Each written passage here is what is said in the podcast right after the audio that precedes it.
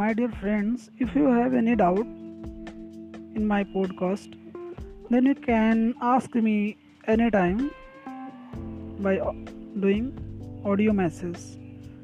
and i will try to respond you as early as possible